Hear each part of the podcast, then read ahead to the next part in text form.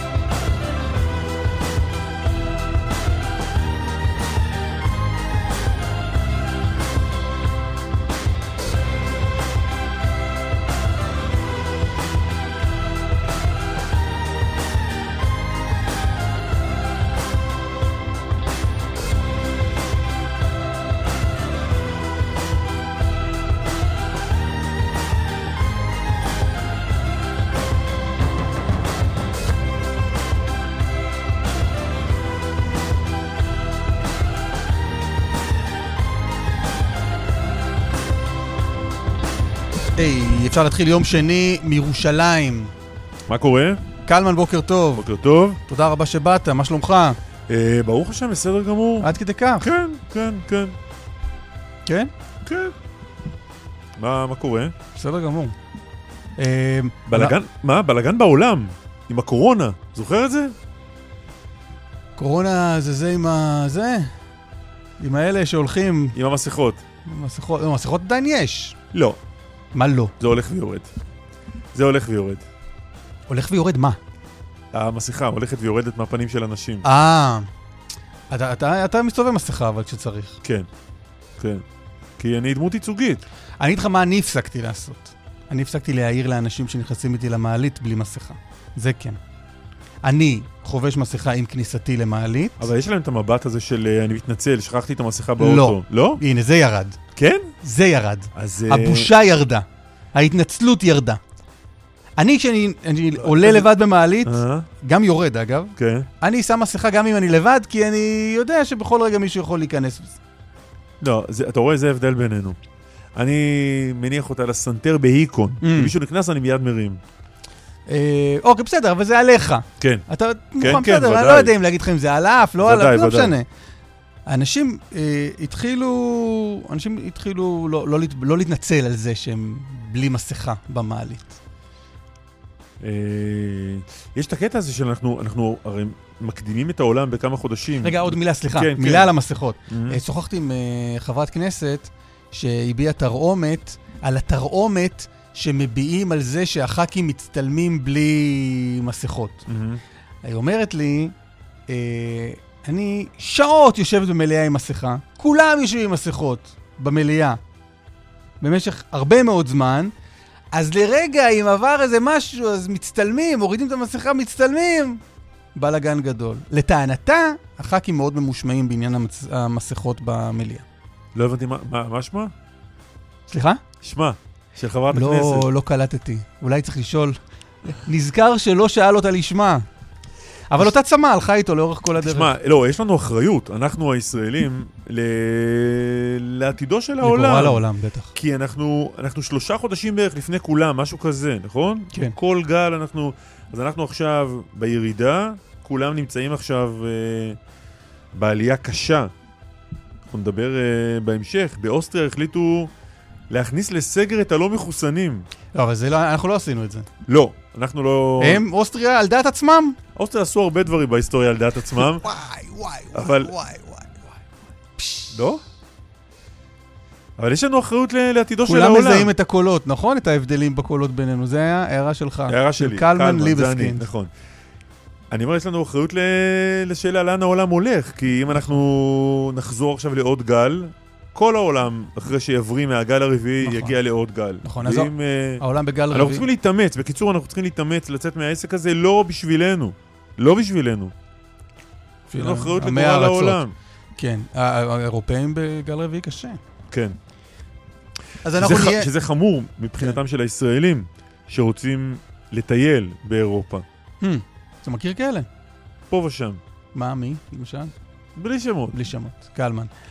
אז euh, אנחנו נהיה בווינה הבוקר, אם אתה לא יכול לנסוע לווינה, אתה יכול לדבר עם מישהי שנמצאת בווינה, ותספר לך על הסגר הזה המאוד... מעניין מה היה קורה בארץ, אם הם עושים אותו. זה מה שרציתי לשאול לך, מה היה קורה בארץ? סגר על לא מחוסנים. מחוסנים רגיל, לא מחוסנים בבית שלהם. אני יודע מה היה קורה, אם זה היה בארץ. מה? כולם היו ברחובות. אה, כולם היו ברחובות. כן, המחוסנים והלא מחוסנים. אה, הבנתי. אולי גם האוסטרים, אגב. לא נראה לי. שם אני לא בטוח... נבדוק את זה. לא יודע. אלה מקומות שאתה זורק בנן על הפח בצבע הלא נכון, אתה עלול לשלם מחיר יקר, אני לא בטוח ש... לא בטוח. לא יודע, נשאל. כן, אבל, אתה, אבל יש גם, כן, מהצד השני של זה, יש את המגמה שהיא לא רק ישראלית, של המתנגדי החיסונים הם כסכיסטים, הם לא צייתנים. הם, הם לוחמניים. כן. מיליטנטים. ואז... אני לא בטוח שהצייתנות האוסטרית הזאת הם, עומדת, תקפה. בנושא הזה. אני אדבר על זה, אבל בהמשך נהיה כמובן בבית החולים סורוקה, בבאר שבע, שם חר בודר בתמול בערב. אי אפשר להגדיר, להגדיר את זה יותר טוב. מה, הרחבה שבכניסה לבית החולים, מלחמת חמולות, אבנים, באש חיה, יריות. נהיה עוד מעט עם מישהי שהייתה שם ולא התאמתה. וגם עם מנהל בית החולים סורוקה. שהוא גם היה שם. כל מיני דברים, גם פוליטי, גם כנסת, וגם הבוקר אנחנו חונכים פורמט חדש בתוכנית, הוא נקרא הזמר במסכה. וואי. בשעה הבאה אנחנו... מה זה הפורמט? הנה, בשעה הבאה... ומאיפה הבאת אותו? מוחי הקודח. סתם, רכשתי אותו בהרבה מאוד כסף. סליחה, הפתעה.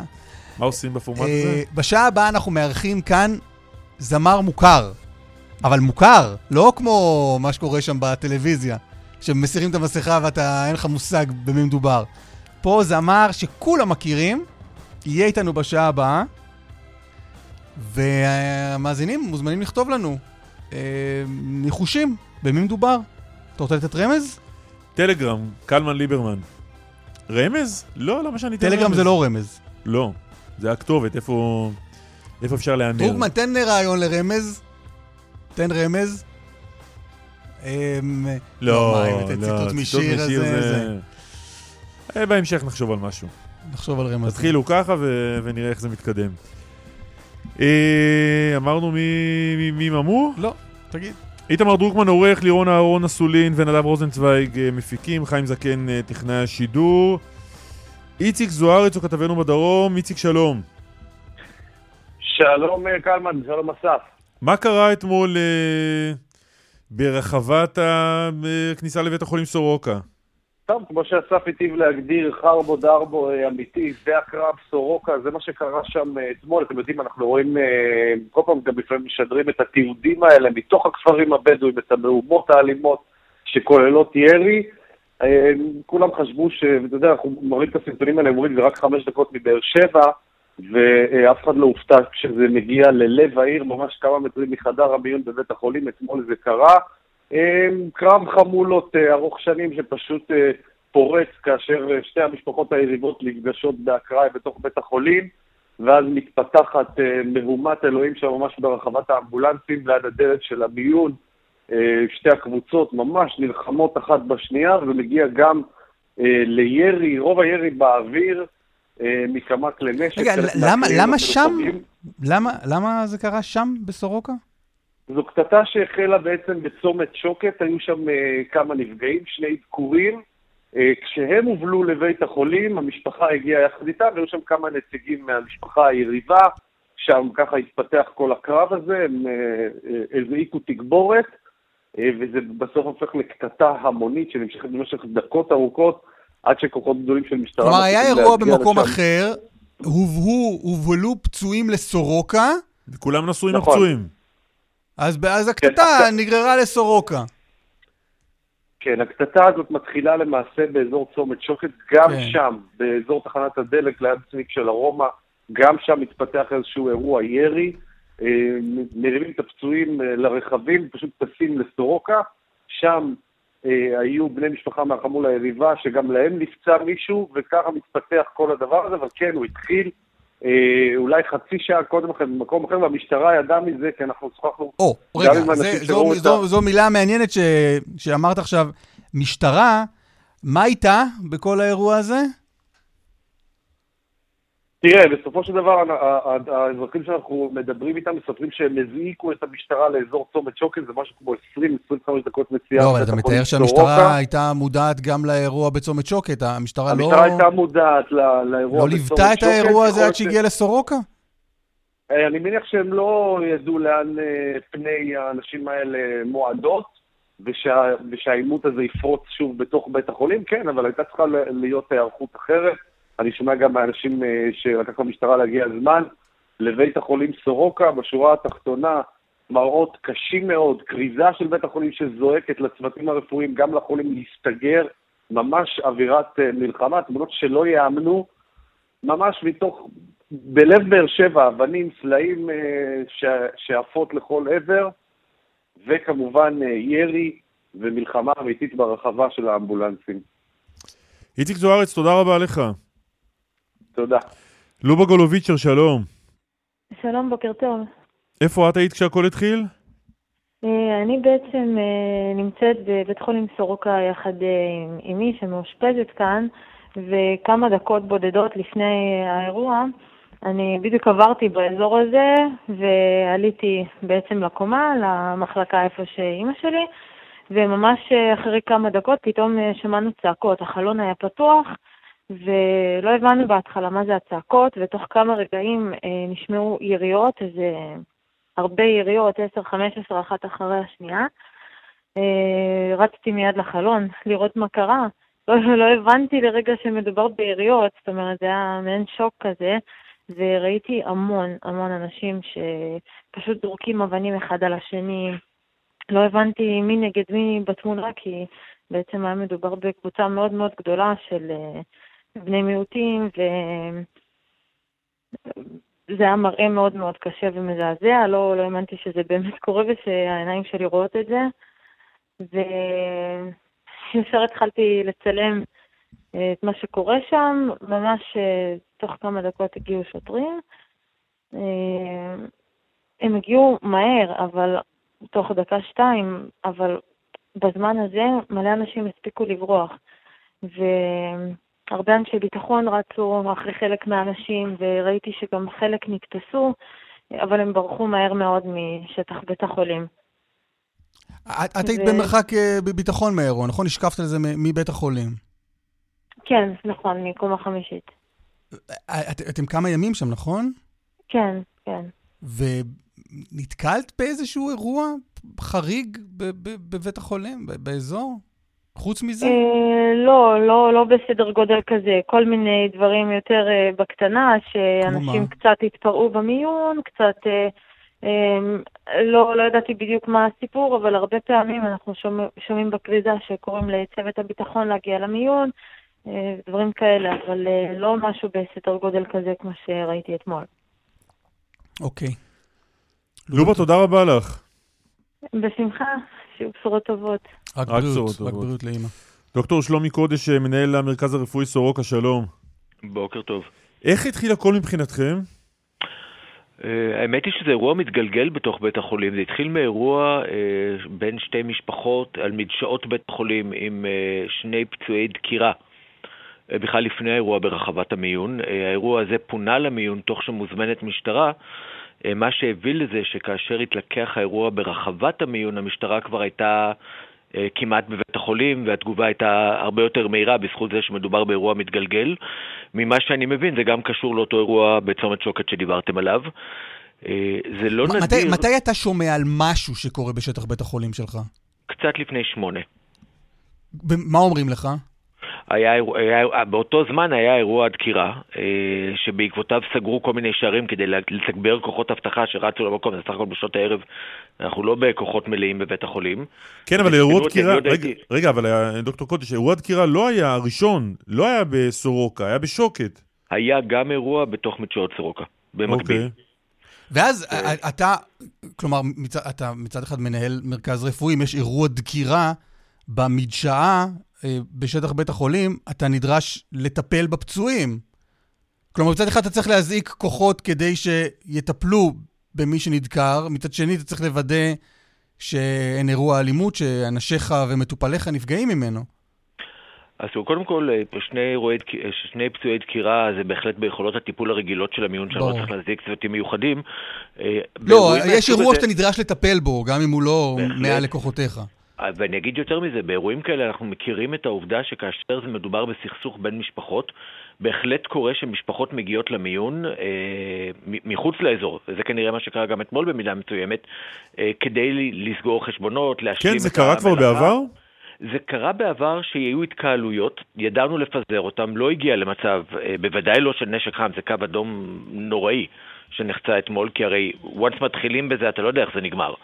אוקיי, אז היום ירו באוויר או ירו בצורה כזו, מחר יכול לקרות משהו הרבה יותר משמעותי, ויכול לערב חלילה את הצוות, יש לזה מגוון החמרות, אבל אירועים שבהם מעת לעת יש התלקחות בין משפחות, קרה בפריפריה של בית החולים, ותמיד נעצר מאוד מהר. האירוע שאתמול חריג גם בעוצמה שלו, וגם בצורה שבה הוא... לא, עוד רגע לפני שאנחנו מדברים על האירוע הספציפי של אתמול, אני מנסה להבין, האם כשאתה שומע שיש אירוע בין שתי משפחות בצומת שוקת, שזה עשרים דקות ממך, ומביאים פצועים, או פצועים בדרך אליך, האם אתה כבר אומר לעצמך, אוקיי, צריך להתארגן כאן, כי הקטטה הזו יכולה לעבור גם אליי? זה תלוי באירוע, אבל כן, כאשר יש קטטות עם הרוגים בחלק מהיישובים בסביבה שלנו, אנחנו בהחלט מתגברים את הכוחות, אגב, גם משטרת ישראל מסייעת בזה מאוד, מתגברים כוחות ברחבת המיון, בוודאי כאשר יש חלילה הרוגים או דברים מהסוג הזה, שבו מטבע הדברים משפחות מגיעות במצב טעון מאוד. שוב אני אומר, לא הגענו למצב של ירי חם או דברים נוראים מהסוג שקרו אתמול עד עכשיו. אוקיי, אז בוא נחזור שוב לאירוע של אתמול, ואז מה, נפתחת, נפתחת אש? אז אתמול היה אירוע אה, של הפרת סדר מאוד קשה לפני שנפתחה אש, אני חייב להגיד, נזרקו אבנים, סלעים, נופצה שמשה, אה, זה לא, וזה בתוך החווה של מיון ואמבולנסים, זה לא מקום, אה, זה שדה בר מחוץ לבית החולים, אה, וזה אירוע קשה בפני עצמו, שהמשטרה מנסה אה, לטפל בו, אה, ואז נשמע, נשמעים, אה, נשמעות יריות רבות, אה, מאזור טיפה יותר מרוחק אה, מהמיון, שם גם נמצאו תרמילים אחר כך, ואני מזמין את המאזינים לדמיין את המצב שבו יושב צוות רפואי במשמרת ארוכה שבא להציל חיים ויושב במיון, יודע שיש קטטה בחוץ ופתאום שומעים יריות ואף אחד לא יודע אם יריות האלה מכוונות פנימה, למעלה, הצידה, כלפי מי וכלפי מה. וזה מחייב תגובה כמעט קרבית של לסגור את המיון, להיכנס מיד פנימה, להרחיק את עצמך ממוקד הסכנה, הרי אנחנו לא ב... לא בסדרה צבאית. אז זה מה שעשיתם, נעלתם את בית החולים? לא את בית החולים, את המיון, כי היריות היו ברחבה, אבל כן, הצוות שנמצא במקום חשוף לרחבה נכנס פנימה, והטיפול נפסק לכמה דקות עד שהבנו שהאירוע נשלט. כמו שאמרה המרואיינת הקודמת, אני מניח שמי שירה גם מבין שהוא חצה פה קו אדום נוראי, והם ברחו מאוד מהר. אני לא בטוח את מי בדיוק המשטרה עצרה בסוף. יש לכם איזושהי דרך למנוע... אירוע כזה בפעם הבאה? אני חושב שיש פה כמה מרכיבים. קודם כל, המרכיב התרבותי הישראלי שמשלים עם האירועים האלה חייב להיפסק ולחדול מן העולם. הרתעה מאוד משמעותית, נוכחות משטרתית. אין לנו שוטר במיון, וחשוב שיהיה שוטר במיון. לא ששוטר אתמול היה מונע ירי, אבל אולי עוד קצת התאה, עוד אפשרות לנוכחות, עוד אפשרות לעצור מישהו, וגם כלפי הצוות זה מאוד חשוב, לתת מענה והנחיות כיצד יש לנהוג. אז א', נוכחות משטרתית גבוהה יותר, ואתה יודע, מה האיזון בין שתהיה לי פלוגת מג"ב, שזה לא מידתי, לבין שוטר או שניים? המשטרה צריכה לתת את הדעת. האירועים האלה חייבים להישאר מחוץ לבתי חולים. בתי חולים... אני אנסח את השאלה אחרת, דוקטור קודש, אתה רגוע? אני לא רגוע. אחרי אירוע כמו אתמול, איך אני יכול להיות רגוע? איך הצוותים שלי יכולים להיות רגועים? מה, מה, זאת אומרת, צריכים לראות פה את הצעדים המאוד משמעותיים שנעשים, כדי למנוע אה, שבכל אירוע, אנחנו גם מכירים שהטבע של אירועים כאלה הוא להסלים, הוא לא לפחות. כאילו כל אירוע מתחיל איפה שהקודם נגמר, נכון? אז מה, אז מה אתה עושה הבוקר עם חוסר המנוח שלך? אז קודם כל הביטחון שלנו אה, יהיה יותר פעיל סביב המיון. שוב, נגד נשק חם לא בטוח שזה המענה הנכון. אנחנו נצא בפנייה פורמלית למשרד לביטחון פנים להציב שוטר קבוע במיון, ואני מצפה שרשויות המשפט י... ימצאו את כל חומרת הדין עם האנשים שנעצרו כאן, כדי להעביר את המסר שבתי חולים זה אדמה קדושה, זה מקום שבו לא נלחמים. אני טועה, מה היה עושה שוטר אחד קבוע במיון מול אירוע כזה? אז קודם כל הנוכחות אה, היא מרט... אמורה להיות מרתיעה, לצערי גם שוטרים כבר לא בהכרח מרתיעים, אה, כמו שהיינו רוצים לחשוב פעם, אה, לתפוס את האירוע הזה כשהוא רק מתחיל, האירוע מחר יכול להיות כשאין שוטרים בגלל אירוע דקירה בדרך. אז גם פה יש חשיבות של הפעלת הכוחות. כשהגיעו שוטרים, מתירה. בסיומו של האירוע, כשהגיעו שוטרים, המתפרעים נרתעו ופוזרו? רוב המתפרעים, להבנתי, לא הייתי נוכח פיזית, בשלב הזה שהיה יחסית מאוד מהיר, נמלטו עוד במקביל להגעת המשטרה. Mm-hmm. ומה שאגב מראה שבכל זאת יש איזושהי הרתעה ואיזושהי הבנה שכשעושים כאלה דברים בבית חולים יקרה משהו יותר משמעותי מאשר במקום אחר. אגב, גם זה לא לגמרי מובן. כבר שמעת משהו מגורמי משטרה בכירים, מהמשרד לביטחון הפנים, מהממשלה, על מה הולך לקרות אצלך בבית החולים כדי שאירועים כאלה לא יקרו שוב? התקשרו לא מעט אנשים להביע תמיכה. לא שמעתי צעדים אופרטיביים. מי זה אנשים שהתקשרו להביע תמיכה? מנכ"ל משרד הבריאות, מנכ"לית הכללית, חברי, אנשי ציבור בדואים, שאגב רוצים גם לבוא לבקר. כן, לאף אחד, מ- מ- לאף אחד מהם אין כוחות יס"מ או ימ"מ, לא למנכ"ל משרד הבריאות ולא לראשי רשויות בדואיות. וגם לא לנו. וגם לא לכם. אני שואל, האם האנשים האלה שהתקשרו להביע תמיכה, יש אנשים שמופקדים על ביטחון הפנים בישראל? אני מניח שהטלפונים האלה בדרך, הם עוד לא התקבלו. אני אתנסח בעדינות. אני חייב לומר שהבעיה הזאת היא הרבה יותר מורכבת מאשר שגם אנחנו נניח שיש פתרון של זבן וגמרנו. אני מצפה שכמו שהדברים האלה לא קורים בבתי משפט ותחנות משטרה, כי יש הרתעה מאוד אפקטיבית במקומות האלה, אותה הרתעה בדיוק תתקיים בבתי חולים. עם כל הצעדים שידעו לעשות כדי שכנופיה כזאת, הרי אף אחד לא היה עושה את זה במגרש חנייה של תחנת משטרה, נכון? אז שגם לא יהיה בבית חולים. אני לא סגור על זה, אבל זה דיון אחר. דוקטור שלומי קודש, מנהל המרכז הרפואי סורוקה, תודה רבה לך. תודה לכם. רק טוב. תמר אלמוג, כתבתנו לענייני משפט, שלום. שלום, בוקר טוב חברים. מאיר שיטרית פורש מהוועדה לאיתור היועץ המשפטי לממשלה. כן, פורש, ופורש במילים מאוד מאוד חריפות, מכתב שהוא כותב לשר המשפטים בבוקר. הוא בעצם אומר, אני לא איש ציבור יותר, ואני לא צריך לספוג את המתקפות הפרועות עליי. אם אתם רוצים לקריא כמה ציטוטים מהמכתב הזה... רק נגיד מה הרקע לפרישתו, אמר? זהו, אז מה שקורה זה שקודם כל ועדת האיתור לתפקיד היועץ המשפטי לממשלה, שכבר הייתה אמורה להתכנס ולהתחיל לעבוד ברמת השבוע, שבועיים הקרובים, מאיר שיטרית נבחר על ידי גדעון שר, והממשלה אישרה לא פה אחד, ממש לא, את מועמדותו ואת חברותו. עכשיו גדעון, מאיר שיטרית בזמנו היה סיפור עם ההסכם עם עוזרת הבית שלו, שנטען שלו בעצם היו דמי שתיקה, והיו הרבה הרבה הרבה ביקורות על המועמדות של מאיר שיטרית, ועל כך שהוא חבר בוועדה שאמורה לבחור בתפקיד שומר סף, נקי כפיים, כל המונחים שאנחנו מכירים. והיום מה שמאיר שיטרית אומר, הוא אומר, אני... דמי אינו הפקר, אני בז לכל המתחסדים והמתחסדות שבלי לבדוק לגופו של עניין התנפלו בעיוורון על נושא שנדוש כבר ונדון לפני שמונה שנים, כולו שקר ועלילת שווא. מצייר שגם שרים ושרות שחלקם מכיר את עבודתי זה שנים רבות התצטרפו למקהלה בלי לשוחח איתי, בלי בדיקה. אומר, אני רציתי לתרום עם המינוי הזה, אני רציתי לסייע. רק צריך להגיד, מה, הוא מתווכח עם העובדות? הוא טוען שהוא לא שילם דמי שתיקה? הוא טוען שזה מה שלמעשה הוא רומז כאן, שזה לא היה דמי שתיקה על הטרדה מינית, כמו שטענו אה, בזמנו, אלא שהיה פה הסכם, הסכם לגיטימי, וגם משהו... שמה טיבו? בסופו של דבר... לפי, לפי גרסתו של מאיר שיטרית, מה טיבו של ההסכם הלגיטימי? הסכם פיצויים לצורך העניין. גם מאיר שיטרית מאוד לאורך השנים... פיצויי פיטורים, כלומר, האישה עבדה אצלו בבית ו... אבל תראו, ברגע שיש הסכם שתיקה, אף אחד לא יכול לדעת לעולם. מצד שני, גם צריך לזכור, הוא גם לאורך הזמן אמר, אני לא רק שלא נחקרתי, ולא רק שלא הייתה חקירת משטרה, אני אפילו לא נדרשתי להעיד בעניין הזה. כלומר, זה לא שהיה תיק ונסגר, אלא לא היה תיק. כי הבחורה לא התלוננה. הסכם, יש הסכם. יש הסכם של, אמרנו, פיצויי פיטורים, ולא מדברים.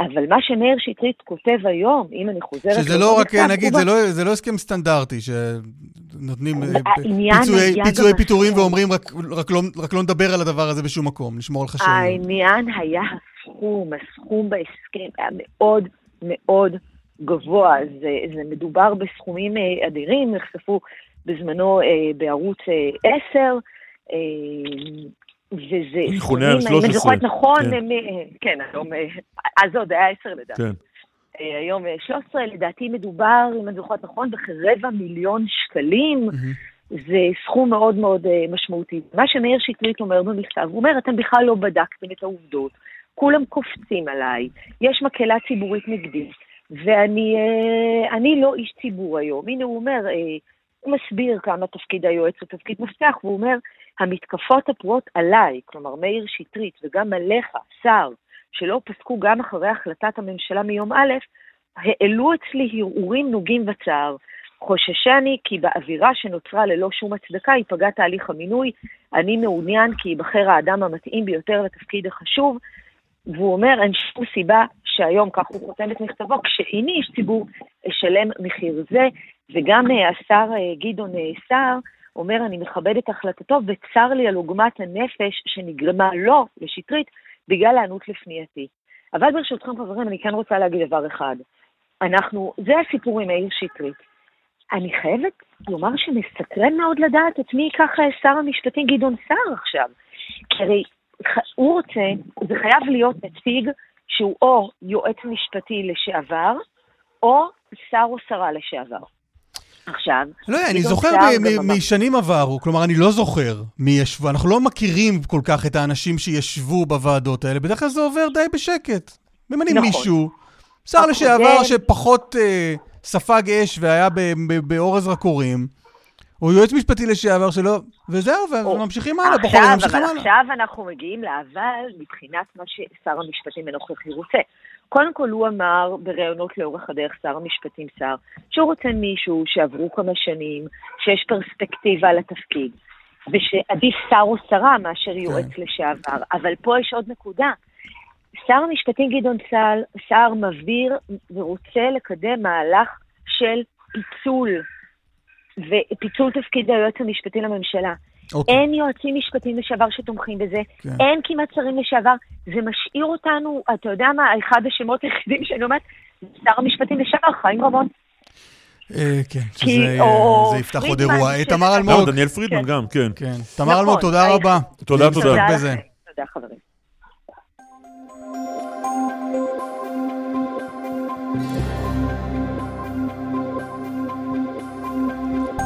משה ניסים, שהיה גם בוועדה הקודמת. משה ניסים חבר קבוע בוועדות מן הסוג הזה.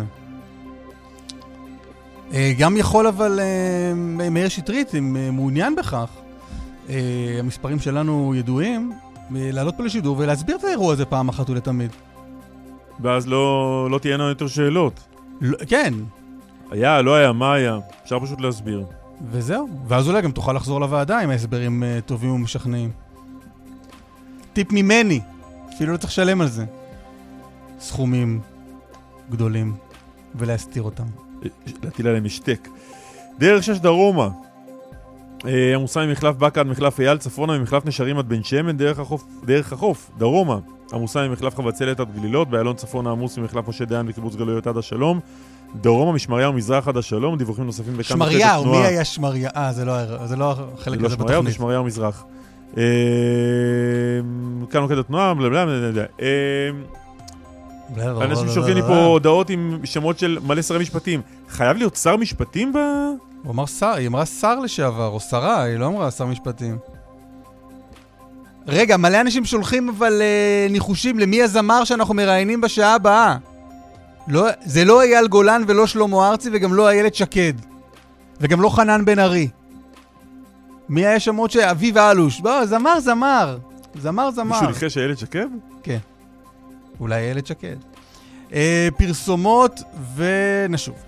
אה, טוב, אה, רק נגיד אה, ניחושים, אה, אנחנו מראיינים זמר מפורסם בשעה השנייה של התוכנית. אני יכול גם לנחש? כן, אבל אתה יודע. בגדול. כן, אז אתה רוצה לנחש. נו, מה, יש ניחושים מעניינים? אה, אברהם פריד, בועז שרבי, יורם גאון, חיים משה, זוהר ארגוב.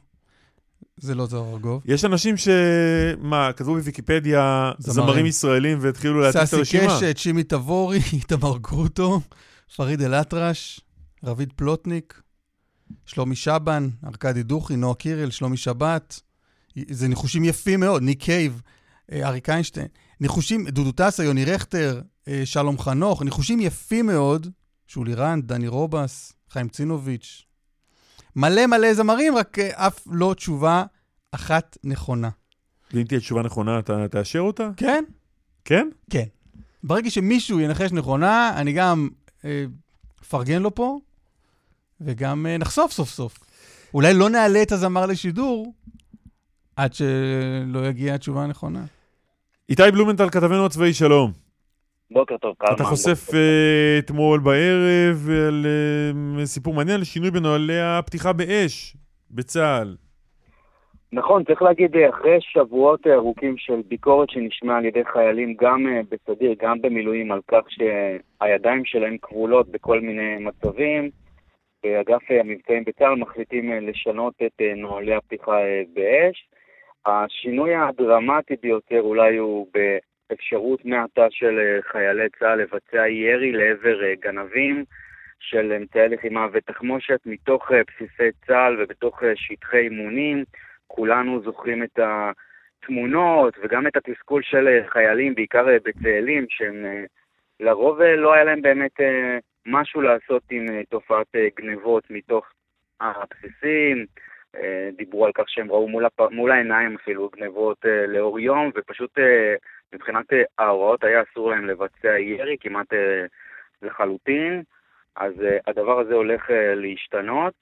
בנוסף יש עוד כל מיני שינויים, אולי השינוי המשמעותי הנוסף הוא קשור לגבול מצרים, שם יש עלייה דרמטית במספר ההברחות, גם של אמצעי לחימה, גם של סמים, אז מעתה לוחמים וחיילים שמוצבים באזור הגבול יוכלו לבצע ירי לעבר אותם מבריחי סמים, אמצעי לחימה, דבר שנאסר עליהם בעבר בגלל הרגישות מול המצרים, וגם יש איזושהי עברה בנוהלי הפתיחה באש ביהודה ושומרון. בסופו של דבר, הנוהלים אמורים להיות משוכתבים, כך שהם יהיו הרבה יותר ברורים. שוב, כדי לצמצם תחומים אפורים, כל מיני חוסר הבנה בין הפקודות, מה ש... אז עכשיו רגע, איתי, אז רגע ספציפי. בוא נחזור לעניין של הגנבות. מה אסור היה לעשות קודם ומותר לעשות עכשיו? תראה, שאני הייתי במילואים בצהלים, לא אחת ולא פעמיים, שהיה גנב, אנחנו יודעים בדרך כלל מדובר בבדואים תושבי המקום, נכנסים ממש עם הטרקטורונים שלהם לתוך השטחי אש, אתה עוד לא סיימת לבצע את הירי שלך, אתה כבר רואה שאותו בחור בורח עם ארגזים של תחמושת, הנהלים מבחינת הצבא היה, אתה לא יורה. למה? בגלל שבסופו של דבר מדובר, אמנם בגנב, אבל מדובר באזרח ישראלי, אז אתה צריך להיות מתוסכל, ומי שיטפל בו אחר כך זה יהיה המשטרה. אז מה מותר לך לעשות בסיטואציה כזאת, עד לשינוי בהוראות הפתיחה באש? אז השינוי ייכנס לתוקף באופן מיידי.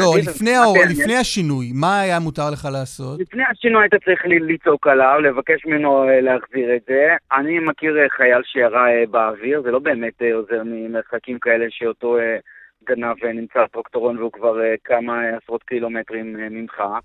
ולפחות עכשיו, מבחינת הנהלים, יהיה אפשר לבצע ירי. שוב, אנחנו לא מדברים עכשיו על ירי על מנת להרוג, בסופו של דבר עדיין צריך לזכור, מדובר בגנב, אבל כן, ירי, גם אם זה אומר... וההוראות החדשות אומרות מה? מותר לך לראות איך ומתי?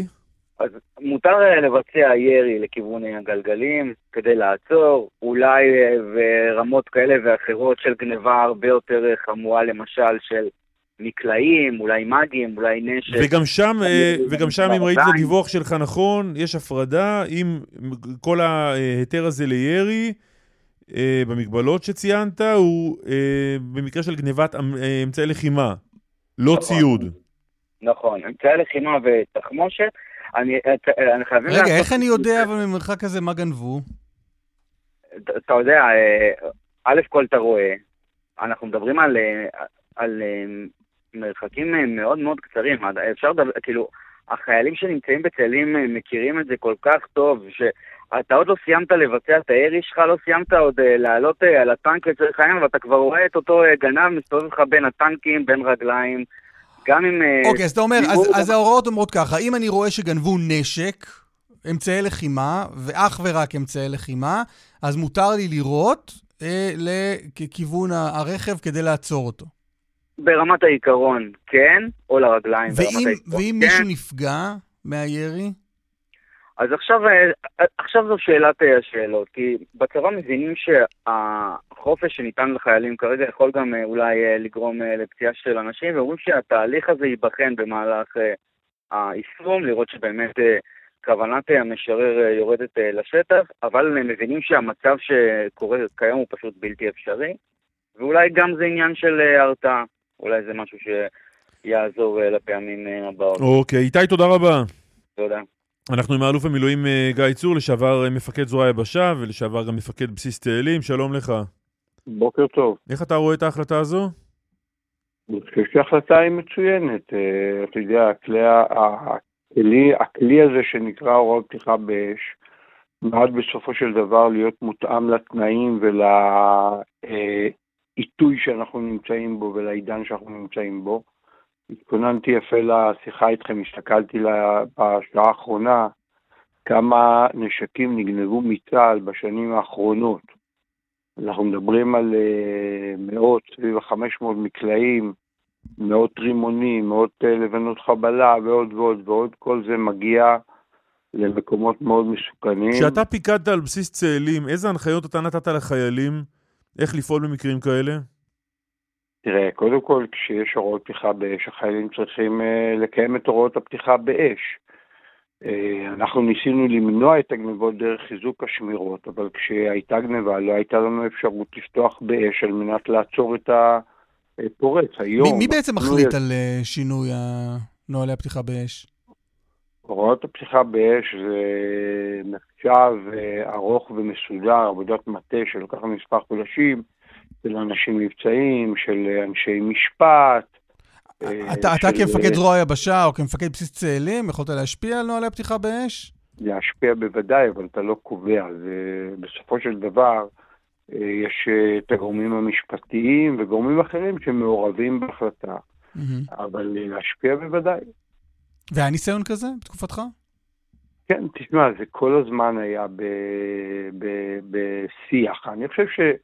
די ברור שא' גדשה הסעה, מה שנקרא, גם מבחינת כמות הגנבות, גם מבחינת לאן הן מגיעות ואיך הן תורמות לה, למצב הפשע במדינת ישראל. יש נקודה בזמן שפתאום אתה מבין שקלו כל הקיצים וצריך לעשות משהו אחר. השיח הוא מתקיים הרבה זמן, אבל אני חושב שהעיתוי הזה הוא עיתוי מצוין, וזה נותן כלי אה, אפקטיבי מאוד אה, למנוע גנבות של, בדגש של נשק. אז אתה אומר כלי אפקטיבי, ש... ואני, ואני טועה אם, אם ההוראות האלה בכלל ישנו משהו, כי ההוראות מדברות, כמו שאמר איתי, על ירי לרגליים או לגלגלים, במקרה שיש חשש לגניבה של אמצעי לחימה, ולא במקרה של חשש או חשד לגניבה של ציוד. ואני טועה אם אתה, נניח, גיא צור כחייל, היית מוכן לקחת את הסיכון שאחרי הירי התברר שגנבו שם, גנרטור, שק שינה ולא מחסנית, והנה אתה מוצא את עצמך בתוך תיק. כן, תראה, במקרה של גנבות נשק ואמל"ח, אז הוא מתרכז היום, לא שאין במקומות אחרים, אבל uh, ריכוז הבעיה, עוצמת הבעיה הגדולה, היא בצהלים. גם בשטחי האימונים וגם בתוך הבסיס. ולמרות הרבה מאוד חיזוקי שמירה בבסיס, עדיין יש את הניסיונות האלה. הבסיס מופרד שם מהבונקר ואפשר לאתר את זה. אבל אני מאמין מאוד ויודע להוכיח את זה עם הרבה ניסיון, שכשהדברים נעשים בשיקול דעת, גם אם טועים, צהל נותן גיבוי. אני חושב שרוב החיילים יודעים את זה, מרגישים את זה, ואם חייל יעשה טעות שהיא טעות... אתה יודע, שעומדת ברמת הסבירות, הרי אף אחד לא יבדוק אם הוא הלך, שאל את הגנב, האם לקחת אם שש עשרה או גנרטור. אם הנסיבות מראות שהסיכוי הוא מאוד גבוה שעומדים לגנוב פה אמל"ח ותחמושת, אז הוא יקבל את הגיבוי הנדרש. בקיצור, אתה חושב שאנחנו בנקודת, בנקודת מפנה? לגמרי, אני חושב שזו החלטה מאוד נכונה, היא נדרשה הרבה זמן, לקח הרבה זמן להחליט אותה, בגלל הסיכונים שיש בזה, ברור, אבל אני חושב שזו החלטה מצוינת. האלוף המילואים גיא צור, תודה רבה לך. תודה לכם, יום טוב. שלום, שלום. ביי. יש ניחוש נכון בנוגע לזמר שהתארח כאן בשעה השנייה. מה הניחוש? בוא, נבנה קצת מתח. מה נבנה? הבטחת. נגיד את זה אחרי פרסומות. אבל אתה הבטחת. אני מבטיח, הבטחתי, אני אקיים. טוב, דרוקמן אמר אחרי הפרסומות. כביש חמש לכיוון מערב, עמוס ממחלף שער שומרון עד הכפר הירוק, דרך אשדוד תל אביב, עמוסה ממחלף ראשון דרום עד מחלף חולון מזרח.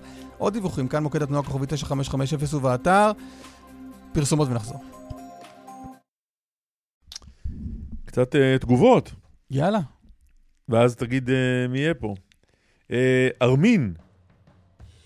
מה זה? ארמין? ברקע המנגינה מגרשת אותנו. כן, רומזים לך בעדינות. ארמין, כך כתוב פה, כותב...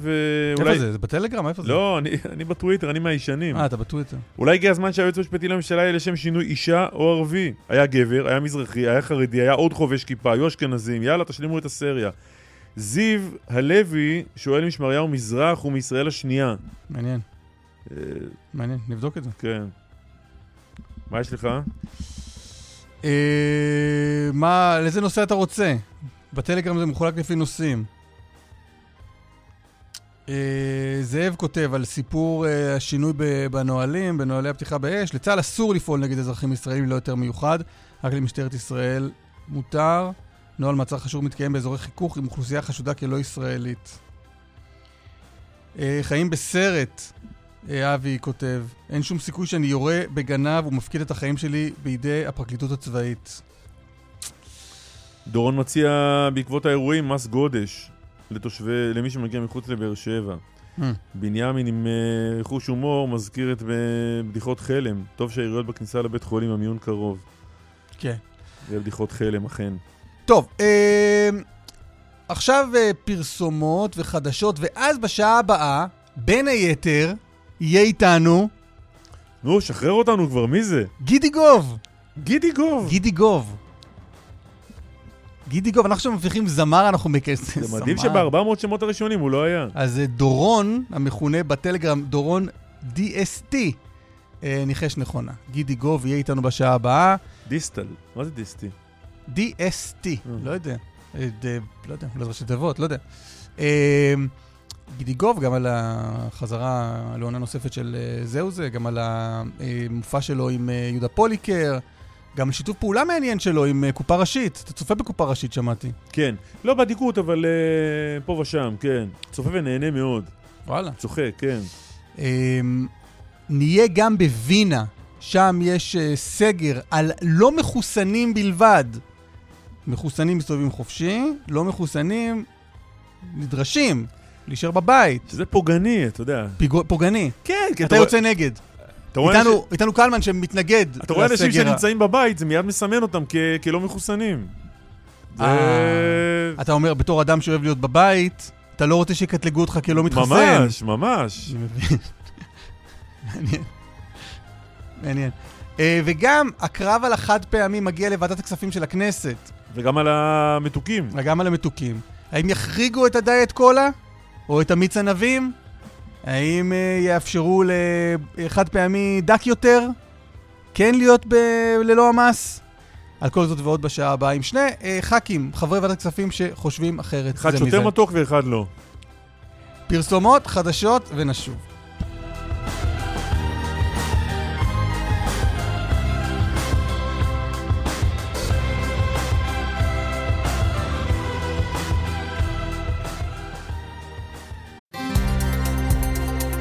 כאן רשת בית. קלמן ליבסקינד ואסף ליברמן. כאן רשת בית.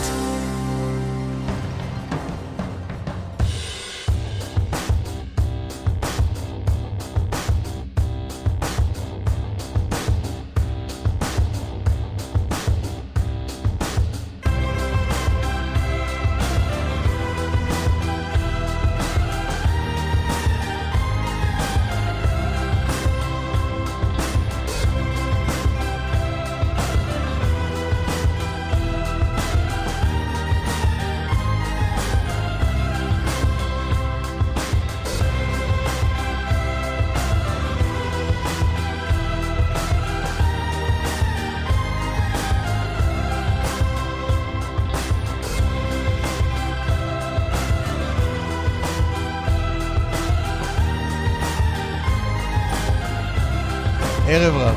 שלום, שלום. מלא דברים על הפרק, בואו פשוט נתחיל, כי אחרת לא נספיק. חן בי-אר הוא שליחנו לאיסטנבול, שהיא עיר בטורקיה. שלום חן. שלום, בוקר טוב לכם. מה חדש? מה קורה? תראו, מה שקורה היום זה שבעצם יגישו כאן בקשה לצרף לצוות ההגנה של בני הזוג אוקנין. כן, אוקנין, רק נגיד, נטלי ומורדי, שנעצרו לפני כבר כמה זמן? שישה, זה היום השישי למעצרם. כן, כמעט שבוע. לטובת מי שנולד הבוקר. כן, הם נעצרו כיוון שצילמו את הארמון, לוחסן בית של רג'יפ טייפ ארדואן, שלמי שנולד היום הוא שליטה של טורקיה.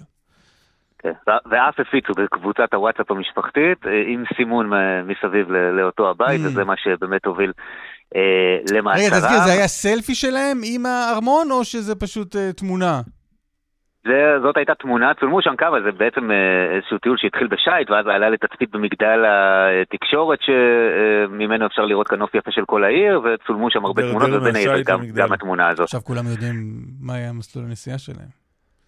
מביך, יש דברים שאני לא הייתי רוצה שידעו מה אני עשיתי בכל רגע ורגע מהטיול שלי. בואו, אנחנו במדינה שבה אנשים פה שהיו בפיראט האדום, אנחנו יודעים איפה הם אכלו. בקיצור, איפה זה עומד כרגע? אז היום יש הליך שהוא לכאורה פרוצדורלי, אבל יש לו משמעות. למעשה מבקשים לצרף לצוות ההגנה שלהם, שכולל כרגע רק עורכי דין מקומיים, טורקים, מהגוף המקביל לסנגוריה הציבורית אצלנו, גם את עורך הדין הישראלי שנמצא כאן בימים האחרונים. רגע, הוא נסע בלי שהוא חבר בצוות ההגנה? הוא אה, מייצג אותם, אבל בעבור הרשויות בטורקיה בעצם אין לו מעמד אה, משפטי, נכון, ל, לרגע זה. Mm. אה, כמו שאם ייעצר אה, אזרח זר בישראל, אז בעצם ייצג אותו גורם ישראלי, ולא כל אה, עורך דין שיגיע ממדינת המוצא שלו יכול להיכנס לבית המשפט ולייצג אותו באופן מיידי. אז לא, היום לא באופן בעצם... מיידי, אבל הוא יגיד, הנה זה עורך דין שלי, יעשו ברור, יראו שהוא באמת עורך דין, במדינה מסודרת כמו ישראל, וזה אמור לקחת טיק טק, שהם אומרים לו סבבה, תתחיל לייצג אותם, לא? לא, לא, זה יש, יש פרוצדור גם בישראל, זה לא דבר זה שקורה, שקורה באופן מיידי. ובדרך כלל בסיטואציות כאלה יש באמת שיתוף פעולה, מי שמייצג בפועל מול בית המשפט זה עורך דין מקומי, ויש גם עורך דין מאותה מדינה שכמובן okay. מסייע ועובד גם הוא. בעצם למה חשוב שהוא יקבל גם את המעמד באופן רשמי, בשביל שהוא גם יוכל לבקר אותם. אתמול קיבלה נטלי ביקור... זהו, איזשהו נציג ישראלי שוחח עם בני הזוג? מאז נעצרו? לא, כלום. מאז מעצרם שום דבר, עדיין לא. בעצם אתמול פגש את נטלי עורך דין טורקי, ויממה קודם את מורדי, כל אחד בנפרד, כי הוא מבחינת הרשויות כאן עורך הדין שלהם, והוא זה שאמור לפגוש אותם. אם אכן יקבל עורך הדין הישראלי את המעמד הרשמי, אז גם הוא יוכל להצטרף לפגישות האלה, ו- וזאת למעשה החשיבות הגדולה של הבקשה הזאת, בשביל שהוא יוכל לראות אותם ולהתרשם בעצמו ממצבם. אנחנו מבינים שאחרי המפגש אתמול, בני המשפחה קיבלו מסר שבסך הכל הם במצב טוב, ומקבלים יחס הוגן, ביקשו כל מיני דברים כמו פרטי לבוש וספר קריאה בעברית, וכמובן הועברו מסרים בינם לבין המשפחה במפגש הזה, וזה מה שקורה היום. בד בבד עובדים על הגשת הערר שעדיין לא הוגש, כנראה זה יקרה רק מחר, והערר הזה יגיע בבקשה לקצר את ימי המעצר. ההחלטה כרגע אומרת שבעצם המעצר הזה ממשיך עד להגשת כתב אישום, שזה אמור להיות עוד קצת פחות משלושה שבועות, ורוצים כמובן לקצר את זה, וגם למנוע מבסוף את הגשת כתב האישום, אבל החשיבות הגדולה כאן היא תהיה במגעים הדיפלומטיים שנמשכים כל העת, זה קורה מתחת לפני השטח, לצד ההליך המשפטי. חן, תודה רבה. תודה, תודה. תודה רבה. היום הכנסת, ועדת הכספים של הכנסת, נדמה לי, הולכת לדון בענייני המס המפורסם על הכלים החד פעמיים והשתייה המתוקה. מס שאתה יצאת נגדו, נכון? אני? השתייה המתוקה, לא? למה? לא, זה לא. לא, אתה מתלבט בין למישהו אחר כנראה. יכול להיות. יכול להיות, אני פוגש מלא אנשים. כן. שניים איתנו, חבר הכנסת אינון אזולאי, חבר ועדת הכספים, איש ש"ס, שלום לך. שלום, בוקר טוב לכם ולכל המאזינים. ושלום ובוקר טוב גם לחבר הכנסת ולדימיר בליאק, מרכז הקואליציה בוועדת הכספים, איש יש עתיד, שלום גם לך. שלום קלמן, אסף ואינון. בוקר טוב ולדימיר. בוקר טוב אינון. אינון אזולאי, קודם כל ברמת העובדות, מה, מה צריך לקרות היום בוועדה? בחוויה שלי נראה לי שכבר עברנו את זה, לא? זה לא עם התקציב וחוק ההסדרים, זה לא נגמר? לא, לא, זה תקנות, זה לא בחוק. זה צו שמגיע היום לוועדת כספים, שבו מבקש בעצם להכיל רטרו את, ה, את הצו עצמו, את העלאת המחירים על כלי הפלסטיק החד פעמיים, ויש ל-שישים יום על מנת שהצו הזה יאושר או לא יאושר. אם הוא לא דנים בו אז הוא פוקע מאליו, ואם דנים בו והוא מאושר אז הוא חל מהראשון לנובמבר שכבר התחיל הצו. כן, המחירים, המחירים כבר עלו. המחירים כבר עלו, אבל בעיה והוועדה לא תאשר את זה, אז יש איזשהו חישוב, שזה בסופו של דבר לא יגיע לצרכן, אולי זה יגיע רק ליבואנים, אבל בגדול... חשבתי שכל האלה שקנו את ה... כל מי שקנה חד פעמי מאז אחד בנובמבר, יחזירו לו את ההפרש. זה נשמע לי דבר להגיד לעשות, לא? אולי שישמור את זה להבא, ואז יוכל למכור את זה במחיר להרוויח. גם רעיון. טוב, אתה אינון אזולאי מתנגד להעלאה הזו. אני מתנגד להעלאה, מתנגד לדרך. בוא נתחיל ונאמר, קודם כל, הצו שפורסם ללא שום עבודה מקדימה לכך, נשלחו איזשהו, זה ממש בצורה חבבנית, קבעו שעד שני מילימטר לצלחת, לקערה, לכוס. אם אני רק, והראיתי לחלק מחברי ועדת הכספים, כולל יושב ראש הוועדה, על מה זה נמצא שני מילימטר, זה, זה פשוט... מה זה? תסביר רגע, מה זה אומר שני מילימטר? שני מילימטר מה? עובי הצלחת? אחת פעמית? כן, של אחת פעמית. עכשיו, אני הלכתי ו... לא הבנתי, ומתחת לזה אין מס? לא, יש עד שני מילימטר, הם אומרים שיש עובי שהוא משני מילימטר, עד שני מילימטר הוא במס. מעל שני מילימטר הוא בעצם כבר לא חד פעמי. עכשיו, אני, אני מחזיק כלים, וראיתי את זה גם יושב ראש ועדת הכספים, שעובי פחות משני מילימטר, שאתה קונה אותם בשבעה, שמונה ועשרה שקלים לכלי שהוא לא חד פעמי, כולנו משתמשים בזה בבית, במיוחד כשיש ילדים, ואתה נותן להם את הצלחת הזאת, זה בכלל, הוא בצב, הוא בכלל לא אמור להיות בצב, כי הוא לא חד פעמי.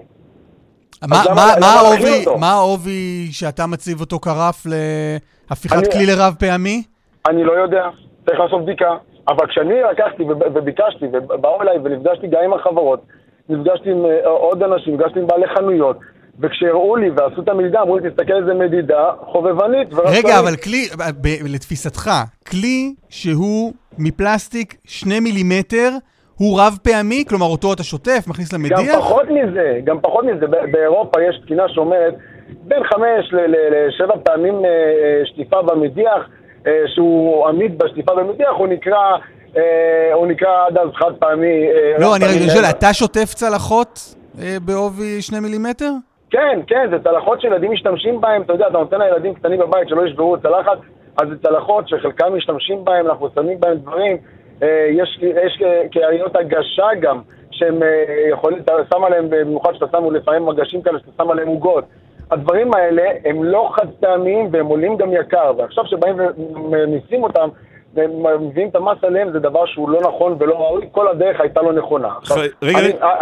אני רק בא ואומר לכם, הפגיעה היא דווקא בשכבות החלשות, הפגיעה היא בבתי החולים, שיהיה זיהומים בהם. תשימו לב איפה זה פוגע, פוגע בבטן הרכה, דווקא בשכבות החלשות, דווקא בבריטואלי, שיחה עם כמה וכמה מנהלי בתי החולים, שגם מבחינת כסף עכשיו ללכת ולהשקיע את זה, אין להם את הכסף להשקיע על מערכות של שטיפה אוטומטית. טוב, רגע, בוא, בוא ניתן שנייה אחת, העלית פה טיעון מעניין. וגם הבריאות שלנו. חבר הכנסת בליאק, הביא פה טיעון מעניין, אינון אזולאי עם השני מילימטר.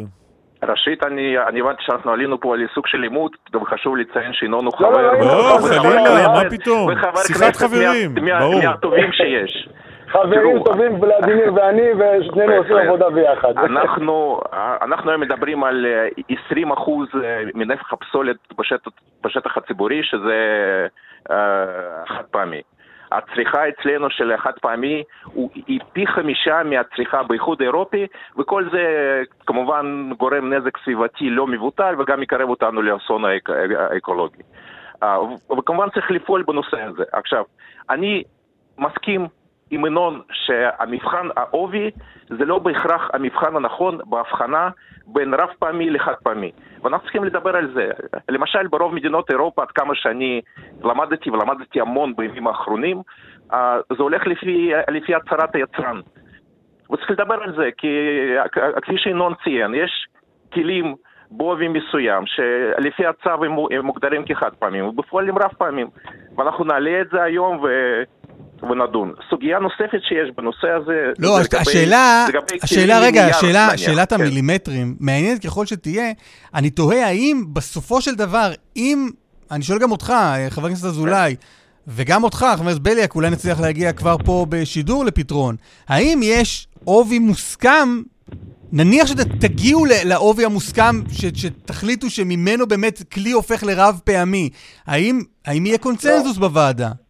יכול להיות, אני לא פוסל את זה, אבל לפני זה אנחנו כמובן, כמו בכל פעם שאנחנו מגיעים לוועדה, אנחנו נקיים על זה דיון מעמיק ומקצועי, ונשמע את כל הצדדים, גם את משרד האוצר. אנחנו נקיים עכשיו את הדיון הזה ושומעים את כל הצדדים, זה זה, זה כאן, ממש עכשיו.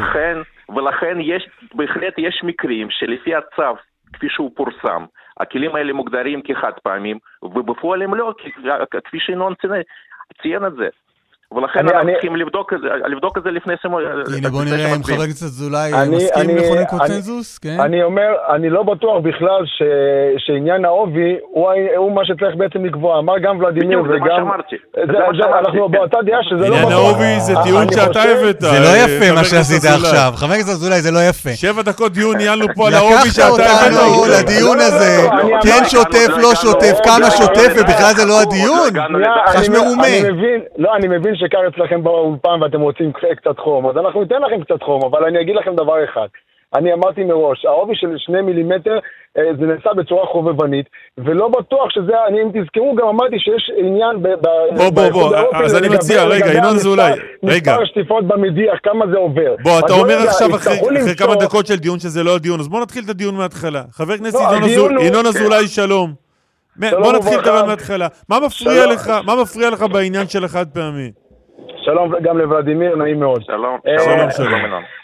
מה מפריע לי באחד פעמי? קודם כל אני אומר... בלי להזכיר את המילה אהובי. המיסוי, אני אמרתי על הדרך. הדבר ראשון, הדרך שזה בוא נעשה המיסוי, היא לא דרך נכונה, נעשה ללא עבודה, העבודה נעשתה חובבנית, ואפילו עד כדי רשלנית.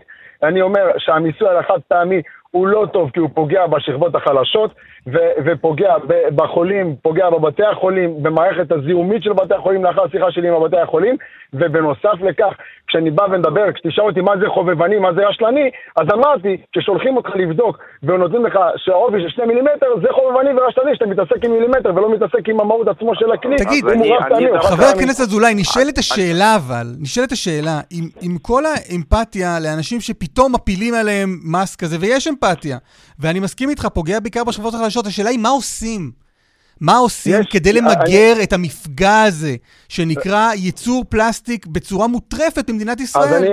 אני אענה לך, יש, יש אפשרויות, יש כמה אפשרויות. יש אפשרות בהסברה להגיד שבעוד חצי שנה, שנה, אה, אה, אנחנו מתחילים למסות על כלים מסוימים. אנחנו יודעים שאם כבר מסית כלים מסוימים, קח את הכסף הזה, שים אותו למשל על הכלים שכן מתקלים במהרה, כמו, כמו הבמבוק, כמו, יש, יש איתם שמעט רק פלסטיק בפנים, קח את הצהרונים שעד היום עובדים עם, עם כלים חד פעמים בשביל הזיהומים, תגיד, אני לוקח את הכסף הזה, מעודד איתו את הכלים. מה לעשות, רגע, לא הבנתי, מה לעשות עם הצהרונים? הצהרונים היום משתמשים חד פעמי. תגיד, אני לוקח כסף, אני לוקח מה-שש מאות מיליון שכביכול אמורים להכניס, אני אקח את זה ואתן את זה בשביל אותם בתי חולים, בשביל אותם הצהרונים, לתת להם כדי שיקנו... כלומר, אתה מוכן לקבל בסוף את הגזרה... רגע, רגע, חבר הכנסת אזולאי, שנייה, שנייה, שנייה, שנייה. אתה מוכן לקבל את הגזרה, אתה רק אומר, תנו לי את זה בהדרגה. לא, אני אומר, אם אתה רוצה לגזור, אם אתה כבר הולך וגוזר, הרי הממשלה החליטה שהיא רוצה לגזור. אני נגד הגזרה, אבל החלטתם שאתם רוצים לגזור. לא, אבל אני שאלתי אותך, לא, אבל אני שאלתי אותך, איך אתה מתכוון למגר את תופעת הייצור פלסטיק? א', קודם כל, א', כל ההסברה. זה נמצא בחופים, תגביר את האכיפה. זה נמצא בפארקים, תגביר את האכיפה. תן הסברה נכונה. אכיפה על מה? את האכיפה, מי שזורק תחת טעמי, והם יוצאים לבד, לא, אבל לזרוק, אינון אזולאי, לזרוק זה רק בעיה אחת. לא, לא, עצם הייצור הוא בעיה. אבל אני קראתי את המחקר שרוב הפסולת שבים נמצאת מאותו חד טעמי שנזרק שם, בפארקים שלנו שנזרקים. יש פה מצב של חינוך, יש פה מצב של הסברה נכונה שלא נעשה מספיק. לא, וזה לא רק זה. אינון אזולאי, זה לא רק זה, זה עצם הייצור, והתרומתו להתחממות הגלובלית. אני גם אומר, אתה רוצה... יש בעיה של התחממות הגלובלית, אני מסכים.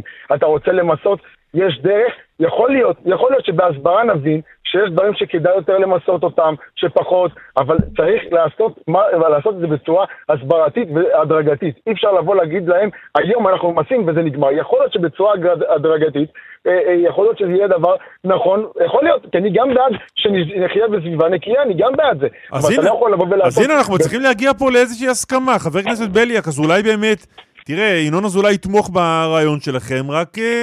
תנו אותו, תפרסו אותו על שנה. תראו, בסוף צריך לקבל החלטות, כי אנחנו במצב לא טוב מבחינת השימוש בחד פעמי. כי אותו אדם שזורק את החד פעמי בחוף, ולפני זה הוא משתמש, והמטרה שלנו זה להקטין את השימוש, לצמצם את השימוש. אינון אזולאי איתך, הוא רק אומר, בוא נעשה את זה בהדרגה, עם חינוך לאט לאט. גם על ידי מיסוי, וגם על ידי הסברה, ואני רוצה גם להגיד מילה על השכבות החלשות. בסוף, אתם יודעים, אני רואה חשבון. במספרים אני מבין. אז כלכלית הרבה יותר זול להשתמש במדיח מאשר לקנות חד פעמי.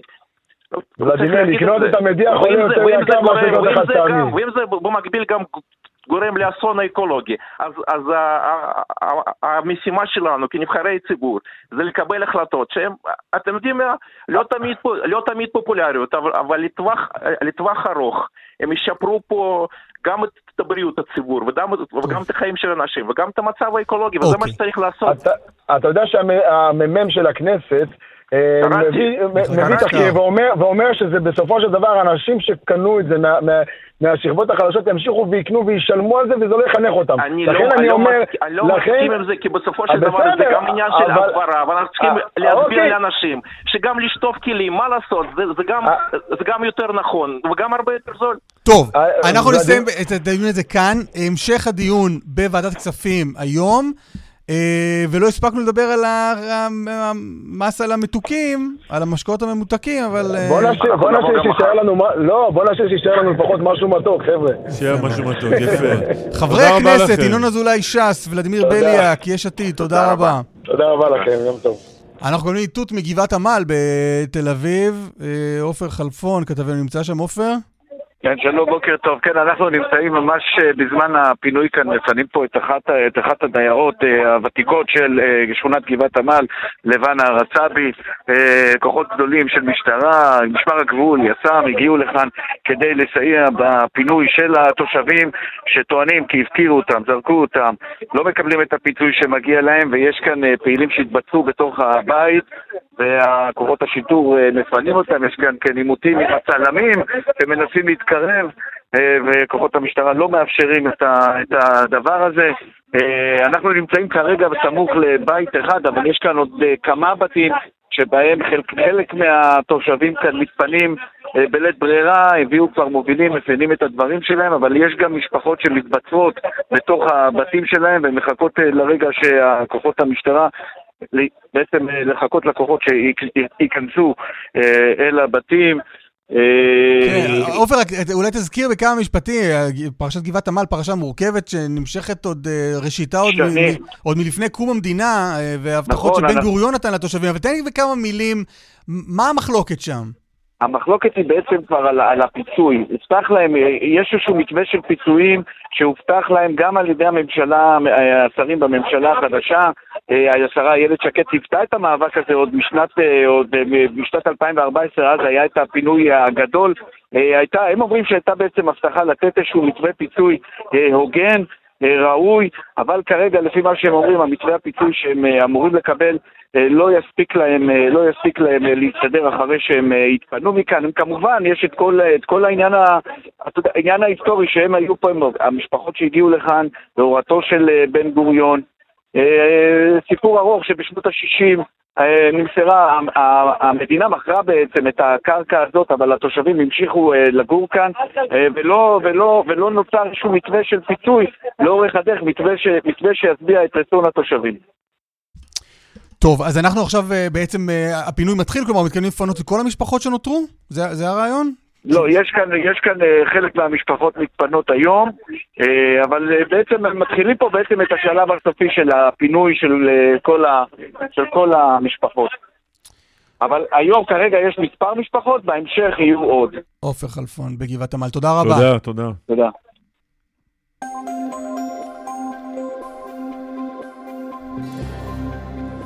בדרך ירושלים תל אביב, עמוס ממחלף ענבה עד בן שמן, ובהמשך ממחלף שפירים עד קיבוץ גלויות. דיווחים נוספים בכאן, מוקד התנועה כוכבית תשע חמש חמש אפס ובאתר שלנו. פרסומות ונחזור.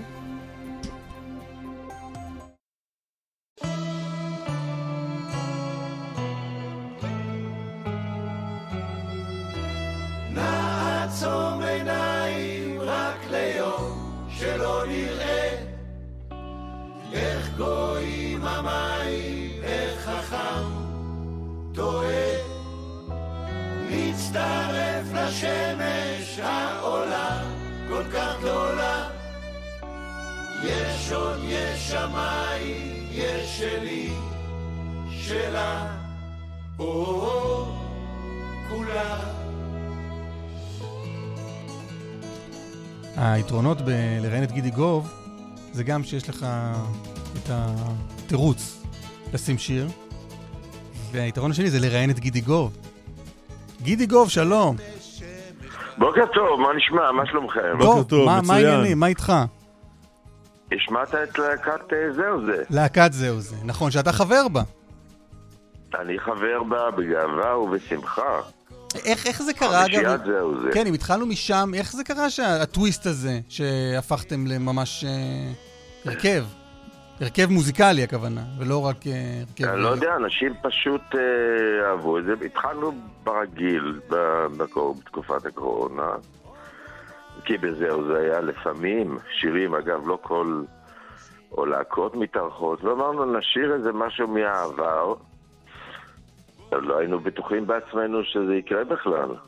למה? מה היה חשש? ואז אמרנו, אולי נשיר שיר אחר וזה, ופתאום זה תפס לאיזה תנופה גדולה, הקלטנו איזה חמישים ומשהו שירים, ואנחנו ידענו נטויה, וזה כיף.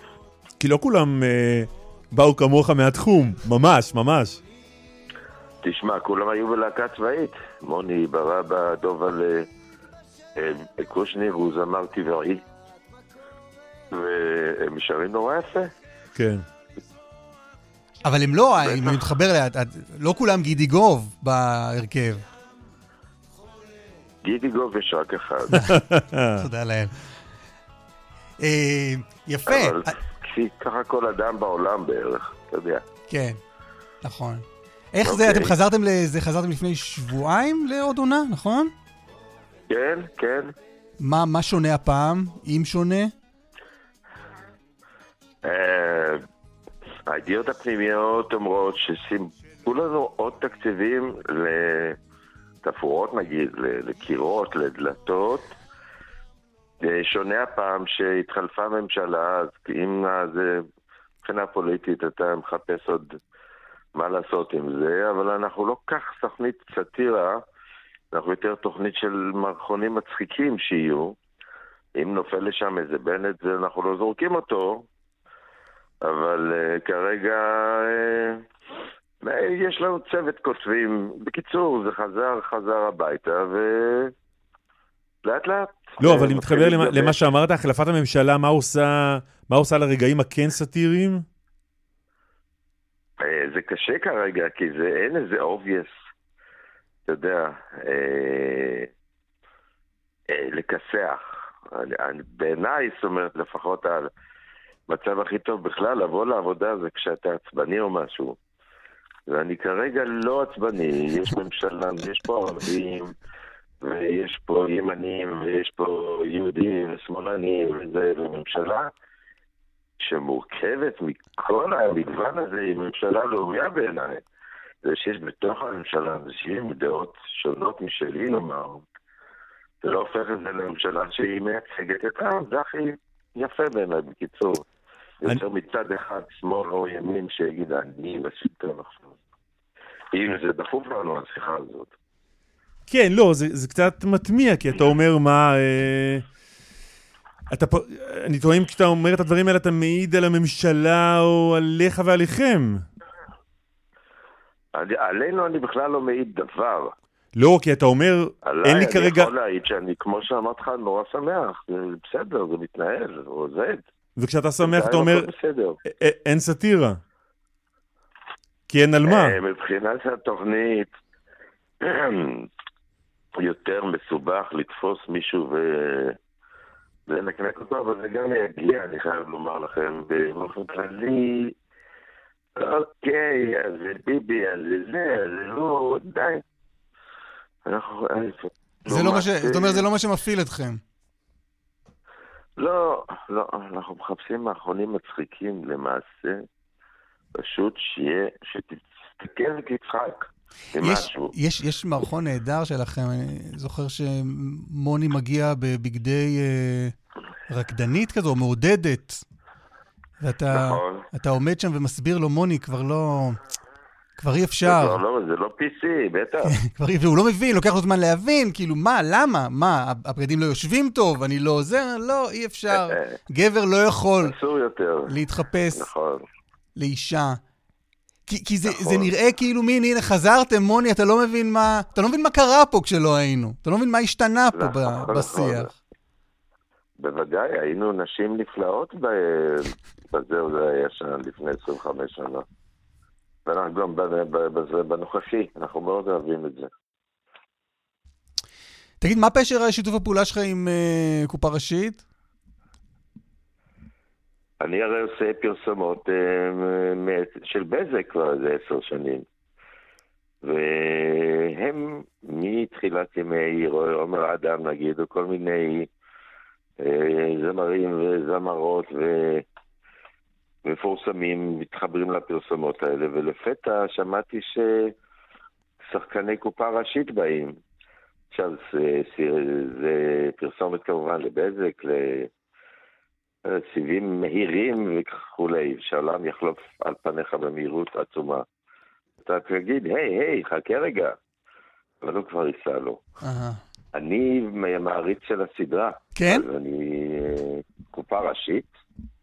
אז דיברנו על צחוק מקודם, ולא על סטירה. זה קופה ראשית. זה מצחיק אותי. אני חושב בצורי בקורם, זה נהדר.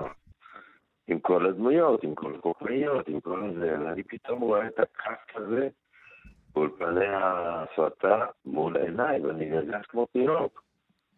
איזה כיף. כן, כן, פה לגמרי. אתה טיפה מקוטע, אבל אנחנו פה לגמרי. תגיד, אתה עושה מלא דברים, נכון? כאילו גם זהו זה... עכשיו יוצא צפוף.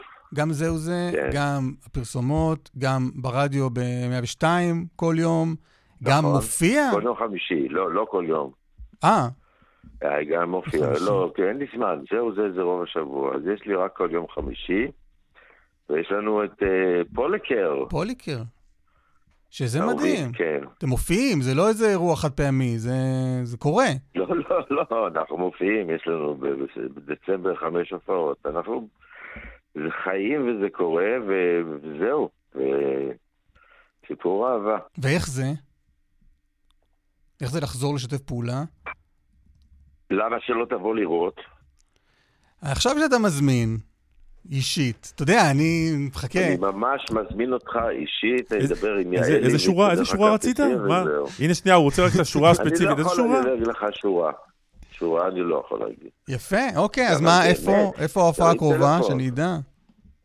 אני לא זוכר בעל פה. וואלה. ויש לנו בהנגר, ויש לנו עוד הנגר, ויש לנו עוד זה, ויש לנו כל מיני כאלה. שזה גם שיתוף הפעולה... שזה משהו שעשינו לפני שלושים שנה. כן. והיותנו צעירים. דרך ארץ, זה אלבום מהמופלאים שבאלבומי העברית. תודה. כן. תודה רבה. אפילו בחרנו שיר, אפילו בחרנו שיר לשדר מתוך דרך ארץ בסוף שיחה זו. מעניין אם, מעניין אם בחרנו אותו דבר. מה אתה היית בוחר?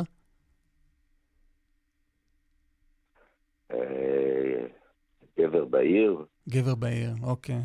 לא, זה לא מה ש... מה שהלכתי לה. ואפשר לשים ברקע. בואו נשים ברקע. בואו נשים ברקע. זה שיר שאתה מזהה בטח את האינטרו. בטח. סתיו. כן. יפה. אז אתם עושים, רגע, עם פוליקר, אתם פוליקר, אתם עושים גם שיתוף הפעולה, כלומר שעשיתם ביחד בעבר, וגם גם קריירת סולו של כל אחד מכם הנפרד? זה לא אותה הופעה. לא, לא, אנחנו צמד חמד על הבמה. יפה. זה לא שהוא יורד, אני עולה, הוא יעולה, אנחנו ביחד. לא, אתה עושה דברים גם של פוליקר, שלא? בוודאי, אחרת כל הכיף. דברים שלי זה פחות מעניין אותי. איזה כיף. יש שירים של יהודה, עם יהודה, שומע ורואה אותו מנגן, וזה תענוג, כל העסק הוא תענוג. אני לא מדבר שאנחנו איזה מאתיים איש על הבמה, אבל זה כיף, זה הפקת פינוק היסטרית. תגיד, אני חושב, עשינו, בשעה הקודמת עשינו כאילו משחק, מי, מי הזמר שבא, כאילו הזמר במסכה, כזה, זה, זה כל ה... אני אף לא... מי זה? מי זה, מי זה, מי זה? אף פעם לא ראיתי אותך בכאלה. גם לא תראה. לא תראה.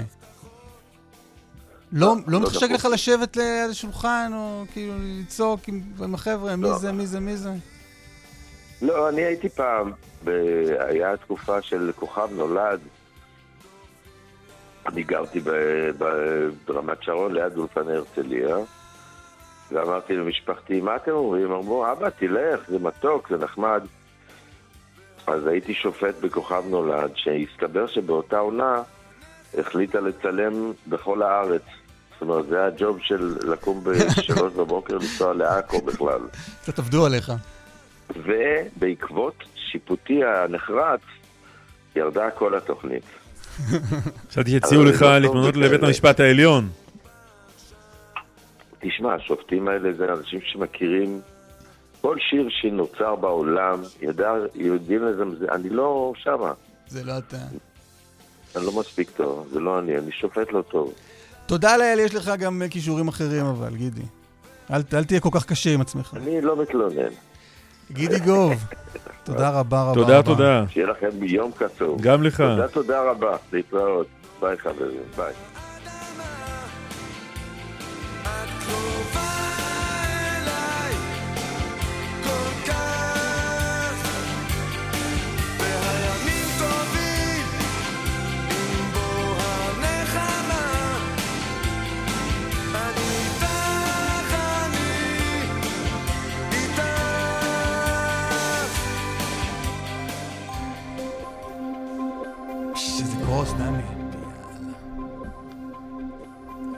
בבקשה, מר ליברמן. אה, זה אני. דאטה.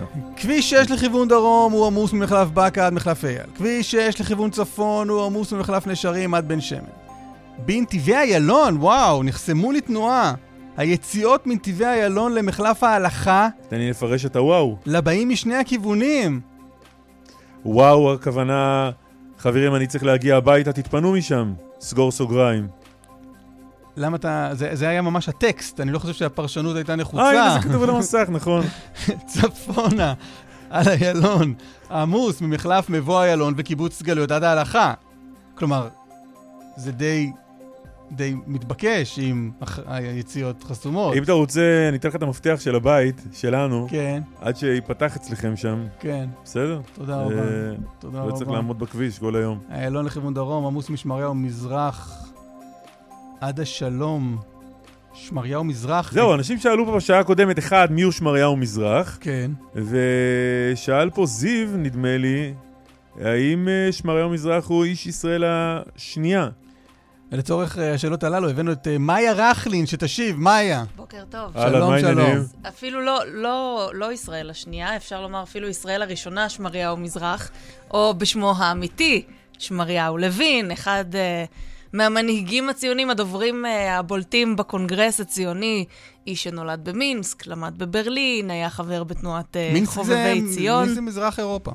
נכון. אז הנה, מזרח. כן. בבקשה. אירופה השנייה. אירופה השנייה. אז הוא באמת אחד הדוברים הבולטים, המתנגדים הבולטים לתוכנית אוגנדה של הרצל, הסתובב לא רק באירופה, גם נסע לארצות הברית לאיזושהי תקופה לקדם את הרעיון הציוני. ב-עשרים וארבע עלה לארץ, גר בחיפה, היה מהתומכים בהקמתו של הטכניון, גם משהו בהקמה של האוניברסיטה העברית, גם שם הוא היה חלק, אבל לדבר מחלף שמריהו מזרח, למה אנחנו עם שמריהו מזרח? היה פעם מחלף שמריהו. Mm-hmm. ב-אלפיים ושלוש הוא הפך להיות מחלף רבין, אחרי שהוחלט לשנות את השם ונשאר שמריהו מזרח. השאירו לשמריהו את המזרח כדי לא להעלים אותו לגמרי. כן, אבל השאלה היא למה זה נשאר שמריהו מזרח ולא פשוט הפך להיות שמריהו. אולי כדי לא לבלבל את מי שהיה רגיל לנסוע במחלף שעכשיו הוא רבי. בכלל אני תוהה כמה שנים יישארו איתנו עוד השמות מפעם. שמריהו לוין הלך לעולמו לפני ב-אלף תשע מאות שלושים וחמש. עכשיו אנחנו במחלפים, יש מחלף גנדי ומחלף רבין, ופה אצטדיון טדי, זה כל אלה... למה ללכת רחוק? בית החולים, אסף הרופא, נקרא היום בית החולים על שם יצחק שמיר, והיה איש, אסף הרופא, זה על שם אדם. כלומר, אנחנו כל הזמן מוחקים שמות ישנים ושמים עליהם שמות חדשים. השאלה היא כמה זה מחזיק. כי בסוף לאסף הרופא אתה לא קורא בית החולים על שם יצחק שמיר. קורא לו בית החולים אסף הרופא. זה נכון. אז אולי, אז אולי זה כאילו מוסיפים עוד שם, ואז זה מתווסף, אבל בסוף יישאר הסף הרופא. בית חולים אסף הרופא על שם יצחק שמיר. כן. משהו כזה. אבל עכשיו, כיכר מלכי ישראל, השם הזה עושה קאמק. נכון? על שם מלכי ישראל. כן. מאיה, תודה רבה. תודה רבה, מאיה. עוד בתחום הדיווחים, מאזינה כותבת, תגיד להם שרוקח סתום עומדים בו בלי לזוז ורוצים למות. אה, קודם כל לא למות כל כך מהר. הם רוצים. לא יודע, נו. טוב, פרסומות אבל לא, נכון? פרסומות. עוד דיווחים במקומות הידועים. אנחנו ממשיכים לשדר עד אחת עשרה, כי לאסף אין ממילא להניסו אחרי התוכנית. נכון, נכון. תגידו לזה, זה יהיה נויבך ליברמן, תגידו לה. אחרי הפרסומות נהיה בווינה עם הסגר על הלא מחוסנים. מה קורה באוסטריה, קלמן? מה קורה באוסטריה? בוא נשאל את ריטה אנדר יבסקי, שלום לך. שלום. את מדריכת טיולים בווינה, אם לא ידעת. נכון, נכון, נכון. את בווינה? בווינה. עכשיו? עכשיו. התחסנת? סליחה אם אני חודר לפרטיותך, אבל זה קשור לשיחה. בטח, בטח, בטח, בטח. אז את תוכלי להמשיך, תוכלי להמשיך להדריך טיולים ברחבי ווינה. כן, נכון. כשמדברים אבל באוסטריה על התחסנת, הכוונה היא מה? זה חיסון ראשון ושני? בוסטר? מה זה? ראשון ושני ומתחילים לעשות עכשיו שלישי, כן, אבל לפחות ראשון, לפחות ראשון, בתנאים חדשים עכשיו לפחות שיהיה אחת. אז רק עכשיו מתחילים? רק עכשיו מתחילים שלישי, ולצערנו רק שישים וארבעה אחוז באוסטריה מחוסנים. זו דאגה גדולה. מה המצב בכלל באוסטריה עם הקורונה? מה המצב? כל יום עולה משהו קרוב ל-שנים עשר אלף. נדבקים חדשים כל יום? כן, כן. אבל לתיירים, לתיירים אין שינוי גדול ואין מה לפחד פה, כי לתיירים, אתם באים למשל כולם מתחסנים, נכון? אני לא יודע מה אנחנו באים, אבל אנחנו מחוסנים, כן. צריכים לבוא, מה זה? יפה אצלנו. כן.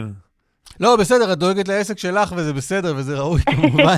תגידי, אבל מה עם הסגר? איך הסגר הזה מתבצע? האם הוא כבר התחיל? כן. קודם כל, זה לא סגר, סגר, כמו שהיה, נגיד, אצלכם גם, כן? עדיין, אז אז שהיה, אז יצאנו, טיילנו, זה לא, זה לא ממש שאתה יושב בבית ואסור לך לצאת איפה. אז מה הופך סגר לסגר? רגע. סגר, כן, אני זוכרת כמו שבישראל היה, זה היה אסור לצאת מאיזשהו מרחק מהבית. אצלנו אין כזה דבר, אבל לא היה כזה דבר. אז מה זה? לאלה, כן, לאלה שלא מחוסנים, אז כתוב ככה, מסעדה לא, כן, אולם ספורט לא, סאונה, בריכה לא, אבל לצאת לקנייה כן, לצאת לעבוד כן. לצאת לרחוב סתם, יש מגבלה? כן, לא. כתוב ככה שעדיף לא, אבל להתאוורר נגיד, קצת לטייל. אז לך תבדוק את זה. אה, בקיצור, זה, זה די כמו התו הירוק שלנו. כן. גם אצלנו, גם אצלנו מי שלא מתחסן יכול להסתובב בכל מקום, אבל אם הוא רוצה ללכת למקומות שאמרת, למסעדה או להצגה, הוא צריך להראות שהוא התחסן או נבדק. או נבדק. רגע, אני יכול, אני יכול ללכת למסעדה, אם אני אוסטריה, אני יכול ללכת למסעדה בווינה ולהציג בדיקת קורונה שלילית? עד היום, כן. אבל מהיום הם אומרים או שתעודה שהתחסנת, כן? או שאתה כבר בריא, היית חולה בריא, קוראים לזה תעודת מחלים. בדיקת קורונה שלילית כבר לא תופסת. לא, עכשיו לא תופסת להיכנס, כן, להיכנס לקולנוע, זה השינוי, בגדול זה השינוי. כלומר, אדם שלא התחסן באוסטריה לא יכול ללכת למסעדות, בכלל. ולא יכול ללכת לאירועי ספורט, ולא יכול ללכת לעוד דברים. עד היום רצית, אז אתה יכולת, אני חושבת, ימיים לפני זה לעשות איזושהי בדיקה, עכשיו לא. עכשיו לא. אבל אם נגיד מגיעים תיירים, כן, והם רוצים להיכנס, אין בעיה. לישראלים בכלל, כולם יודעים שישראלים לפחות פעמיים התחסנו, ולא שלושה פעמים, כן. איך זה מתקבל באוסטריה? אלה שלא מתחסנים מתקבל לא טוב, אלה שהתחסנו מתקבל טוב. לא, אבל מחאה גדולה, מה זה מתקבל לא טוב? או שכותבים איזה פוסט כועס בפייסבוק ובכך זה נגמר? אני, זה אני לא יכולה לענות, כי אני, אין לי הרבה קשר כזה שאני יכולה להגיד. אבל הפגנות היו אז, עכשיו זה קשה לי להגיד. קשה לי להגיד, אבל אין כזה, אנשים ממשיכים לחיות, כל אחד ממשיך לחיות איך שזה. בעיה שלנו שאנחנו מדינת תיירות, אנחנו רוצים שבחורף יהיו לנו תיירים, ועכשיו מתחילים גרמניה ומדינות אחרות להגיד, אה, אצלכם שם הבעיה לא נבוא, אנחנו לא רוצים את המצב. תגידי רגע, אם אנחנו בכל זאת באים, משהו, מקום אחד, אטרקציה אחת שחייבים לראות בווינה? שחייבים מה? שחייבים לראות לי. בווינה, תביא את ההיילייט של, ה... של, ה... של הסיור שאת מעבירה בווינה. או, מה... הרבה, אני לא יכולה להגיד אחד. משהו אחד, דברים. זה משהו שאני לא, שהוא לא מובן מאליו. לא אוי, קשה לי, תפסת ברגע שאני לא יודעת. אחת הנקודות שאת הכי אני... אוהבת בווינה. הכי אוהבת בווינה. הסמטאות אני הכי אוהבת בווינה, ברובעים שהם קרובים לרובע מספר אחת. אוקיי, רשמתי לפניי. רשמנו לעצמנו. ריטה, תודה רבה. תודה, תודה. כל טוב, ביי ביי, ביי. תודה. חברה שלנו כאן מהתאגיד, שנמצאת בווינה כרגע, ואני לא חשפת שמה, כי היא לא התירה לי. מי זו? מי זו? היא אמרה, לא מרגישים שום דבר, מסיכות במקומות סגורים, וזהו, הרחובות מלאים, הכל פתוח. מה שמה? לא, לא יכול, מקפידים מאוד על תו ירוק ותעודת התחסנות. טוב, אני אקריא את דיווחי התנועה, את הקרדיטים, בזמן הזה היא תגיד לך שמותר לך לנקוב בשמה. איתמר דרוקמן ערך אותנו היום, ונגמר לנו הזמן. תודה רבה לכולם, ביי ביי. יש עוד מה אני נסייל, לירון אהרון אסולין, נדב רוזנצוויג, דני רוקי, יהוד כהן.